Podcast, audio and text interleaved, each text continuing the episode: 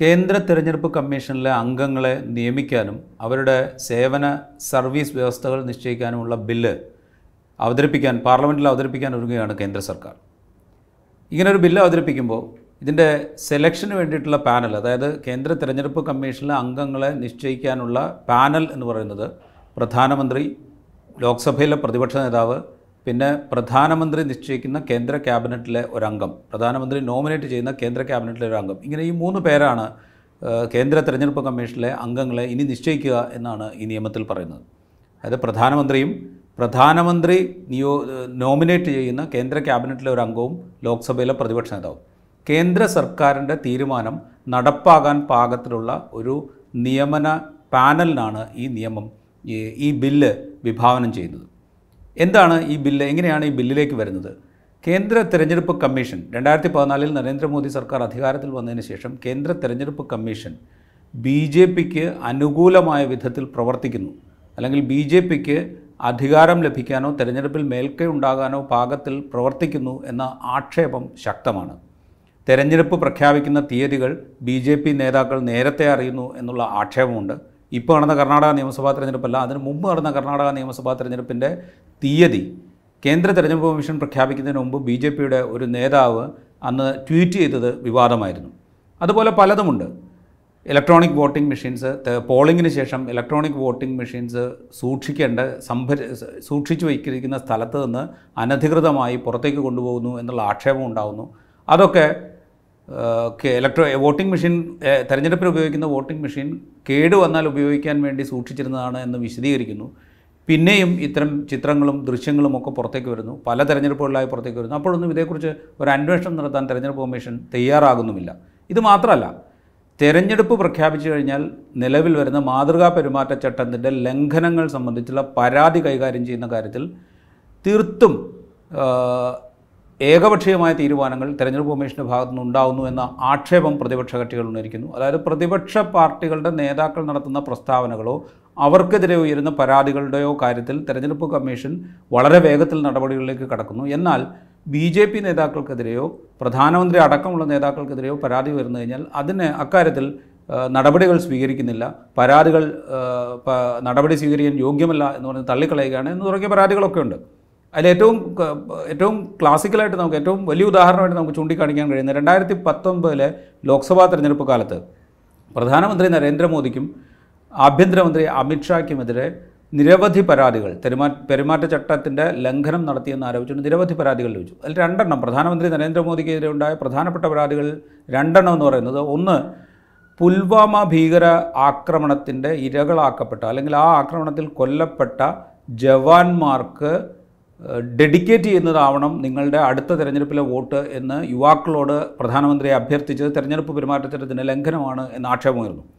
തൊട്ടുപിറകെ രാഹുൽ ഗാന്ധി വയനാട്ടിൽ മത്സരിക്കാൻ തീരുമാനിച്ചപ്പോൾ മെജോറിറ്റി ന്യൂനപക്ഷമായ ഒരു മണ്ഡലം രാഹുൽ തെരഞ്ഞെടുത്തു എന്ന പരാമർശം നരേന്ദ്രമോദി നടത്തി. അതായത് മുസ്ലിം ന്യൂനപക്ഷത്തിന് ഭൂരിപക്ഷമുള്ള മണ്ഡലമാണ് വയനാട് എന്ന് ധ്വനിപ്പിക്കുകയാണ് പ്രധാനമന്ത്രി ചെയ്തത്. തികച്ചും വർഗീയമായ ഒരു പരാമർശം പ്രധാനമന്ത്രിയുടെ ഭാഗത്ത് നിന്ന് ഇതൊക്കെ ഇതടക്കം അമിത്ഷാക്കെതിരെ പരാതികളും ഒക്കെ തെരഞ്ഞെടുപ്പ് കമ്മീഷന് മുമ്പാകെ വന്നു. പെരുമാറ്റച്ചട്ടത്തിന്റെ ലംഘനമാണെന്ന് ആരോപിച്ചുകൊണ്ട്.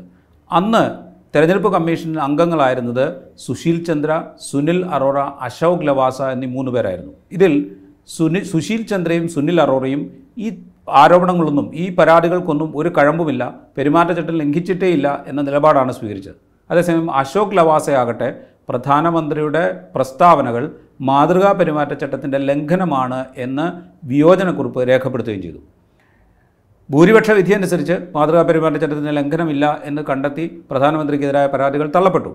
പക്ഷേ അശോക് ലവാസയുടെ കാര്യത്തിൽ ഉണ്ടായ നടപടികൾ പിന്നീട് കൗതുകരമാണ്. കാരണം അശോക് ലവാസയുടെ ഫോൺ ഈ അശോക് ലവാസ ഈ വിയോജനക്കുറിപ്പ് എഴുതിയതിന്റെ പിറ്റേന്നുള്ളതോ അല്ലെങ്കിൽ അതിന്റെ തൊട്ടടുത്ത ദിവസങ്ങളിലോ പെഗാസസ് എന്ന സോഫ്റ്റ്വെയർ ഉപയോഗിച്ചുകൊണ്ട് നിരീക്ഷിക്കപ്പെട്ടു തുടങ്ങി.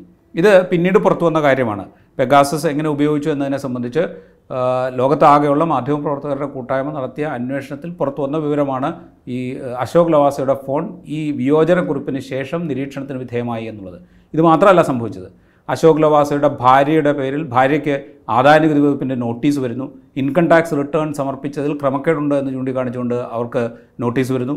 അതിന് തൊട്ട് പുറകെ അശോക് ലവാസയുടെ മകൻ ഡയറക്ടറായ കമ്പനിക്കെതിരെ എൻഫോഴ്സ്മെന്റ് ഡയറക്ടറേറ്റിന്റെ അന്വേഷണം വരുന്നു. അവിടെയും നിന്നില്ല.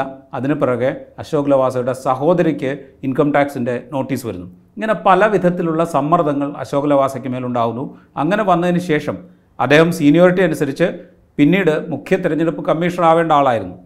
അതിന് മാസങ്ങൾ മാത്രം ശേഷിക്കെ അശോ അശോക് ലവാസ തെരഞ്ഞെടുപ്പ് കമ്മീഷനിൽ നിന്ന് രാജിവെച്ച് ഏഷ്യൻ ഡെവലപ്മെന്റ് ബാങ്കിന്റെ ഉദ്യോഗസ്ഥനായി പോവുകയും ചെയ്തു. അത് എങ്ങനെയാണ് തെരഞ്ഞെടുപ്പ് കമ്മീഷനിൽ അംഗങ്ങളായിരിക്കുന്ന ഒരാൾ അംഗങ്ങായി അംഗമായിരിക്കുന്ന ഒരാൾ ഭരണകൂടത്തിനോ ഭരണകൂടത്തിന് നേതൃത്വം നൽകുന്ന വ്യക്തികൾക്കോ എതിരായ തീരുമാനത്തിലേക്ക് പോകുകയാണെങ്കിൽ ഏത് വിധത്തിലാണ് സമ്മർദ്ദം ചെലുത്തുക എന്നുള്ളതിന് തെളിവാണ് അശോക് ലവാസയുടെ തെരഞ്ഞെടുപ്പ് കമ്മീഷൻ യോഗത്തിൽ രേഖപ്പെടുത്തിയ വിയോജനക്കുറിപ്പും അതിനുശേഷം ഉണ്ടായ നടപടികളും. ഇவ்விധത്തിൽ തെരഞ്ഞെടുപ്പ് കമ്മീഷനെ പല വിധത്തിൽ ഉപയോഗിക്കുകയും തെരഞ്ഞെടുപ്പ് കമ്മീഷൻ തന്നെ സ്വമേധയാ ബി ജെ പിക്കോ ഭരണകൂടത്തിനോ ഇംഗിതപ്പെട്ട് പ്രവർത്തിക്കുകയും ചെയ്യുന്നു അവരുടെ ഇംഗിതത്തിന് വഴങ്ങിയും പ്രവർത്തിക്കുകയും ചെയ്യുന്നു എന്ന ആക്ഷേപം ശക്തമായിരുന്നു.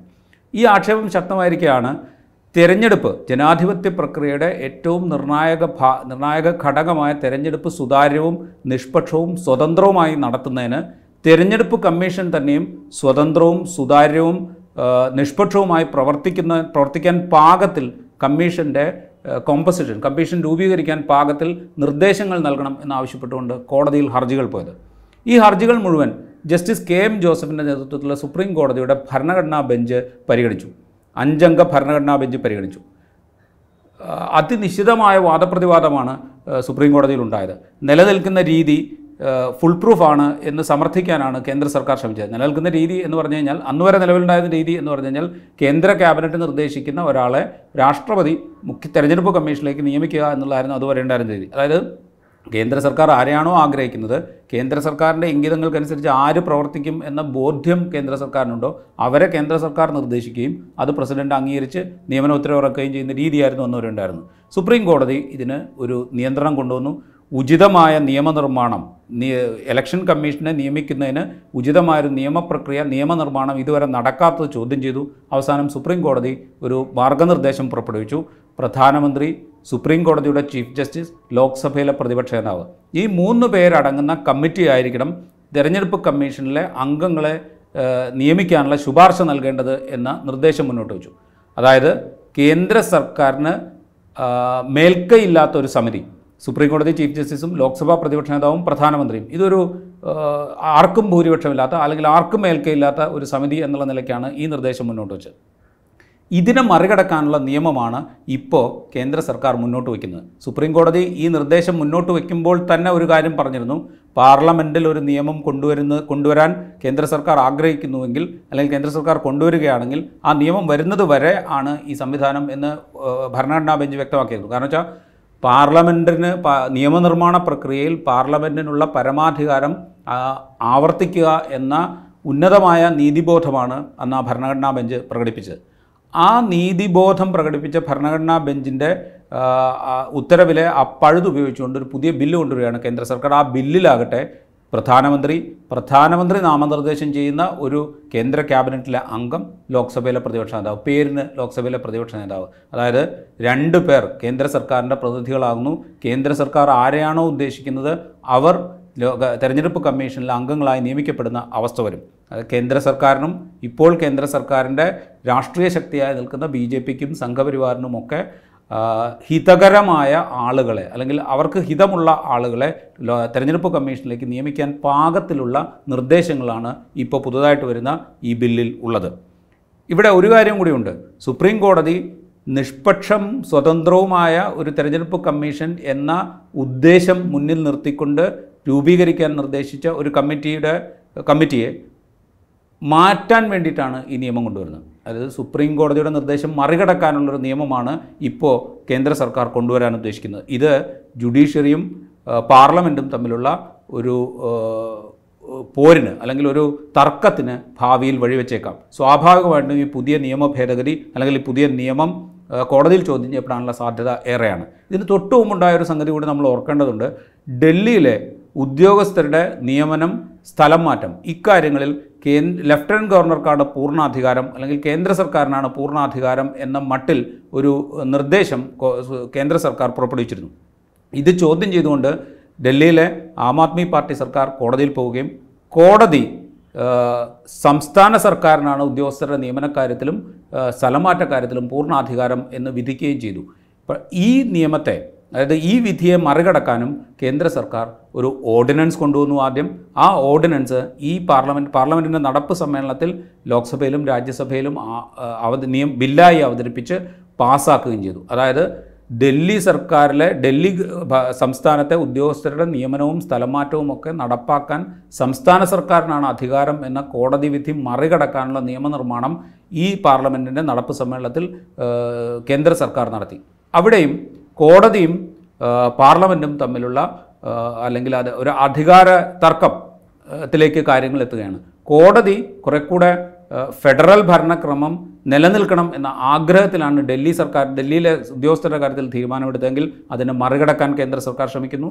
തെരഞ്ഞെടുപ്പ് കമ്മീഷൻ സ്വതന്ത്രവും നിഷ്പക്ഷവുമായി പ്രവർത്തിക്കാൻ പാകത്തിലുള്ള ഒരു തെരഞ്ഞെടുപ്പ് കമ്മീഷന്റെ തെരഞ്ഞെടുപ്പിലേക്ക് കമ്മീഷൻ അംഗങ്ങളുടെ തെരഞ്ഞെടുപ്പിലേക്ക് ഉതകും വിധത്തിലുള്ള ഒരു കമ്മിറ്റി രൂപീകരണത്തിന് സുപ്രീം കോടതി വിധിക്കുമ്പോൾ അത് മറികടക്കാൻ കേന്ദ്ര സർക്കാർ ശ്രമിക്കുന്നു. ചുരുക്കത്തിൽ ജനാധിപത്യ പ്രക്രിയയെ സംഘപരിവാറിനും ബി ജെ പിക്കും അനുകൂലമാക്കത്തക്ക വിധത്തിലുള്ള ഒരു തെരഞ്ഞെടുപ്പ് കമ്മീഷന്റെ സൃഷ്ടി എന്നത് രണ്ടായിരത്തി പതിനാല് മുതൽ പരോക്ഷമായി കേന്ദ്ര സർക്കാർ നരേന്ദ്രമോദി സർക്കാർ നടപ്പാക്കിക്കൊണ്ടിരിക്കുന്നത്. ഇപ്പോൾ പ്രത്യക്ഷമായി തന്നെ ഞങ്ങളത് നടപ്പാക്കുകയാണ് എന്ന് ജനങ്ങളോട് പറയുകയാണ് ഈ പുതിയ ബില്ലിലൂടെ ചെയ്യുന്നത്.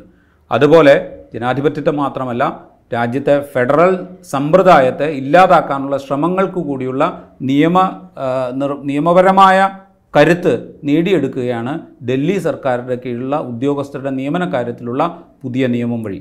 ഈ വിധത്തിൽ ജനാധിപത്യത്തെയും ഫെഡറൽ സമ്പ്രദായത്തെയും തികച്ചും ദുർബലപ്പെടുത്തുന്ന പല നിയമനിർമ്മാണങ്ങൾക്കും ഈ ബഹളങ്ങൾക്കിടെ നമ്മുടെ പാർലമെന്റ് സാക്ഷിയാകുന്നുണ്ട് എന്നത് കാണാതിരുന്നുകൂടാ.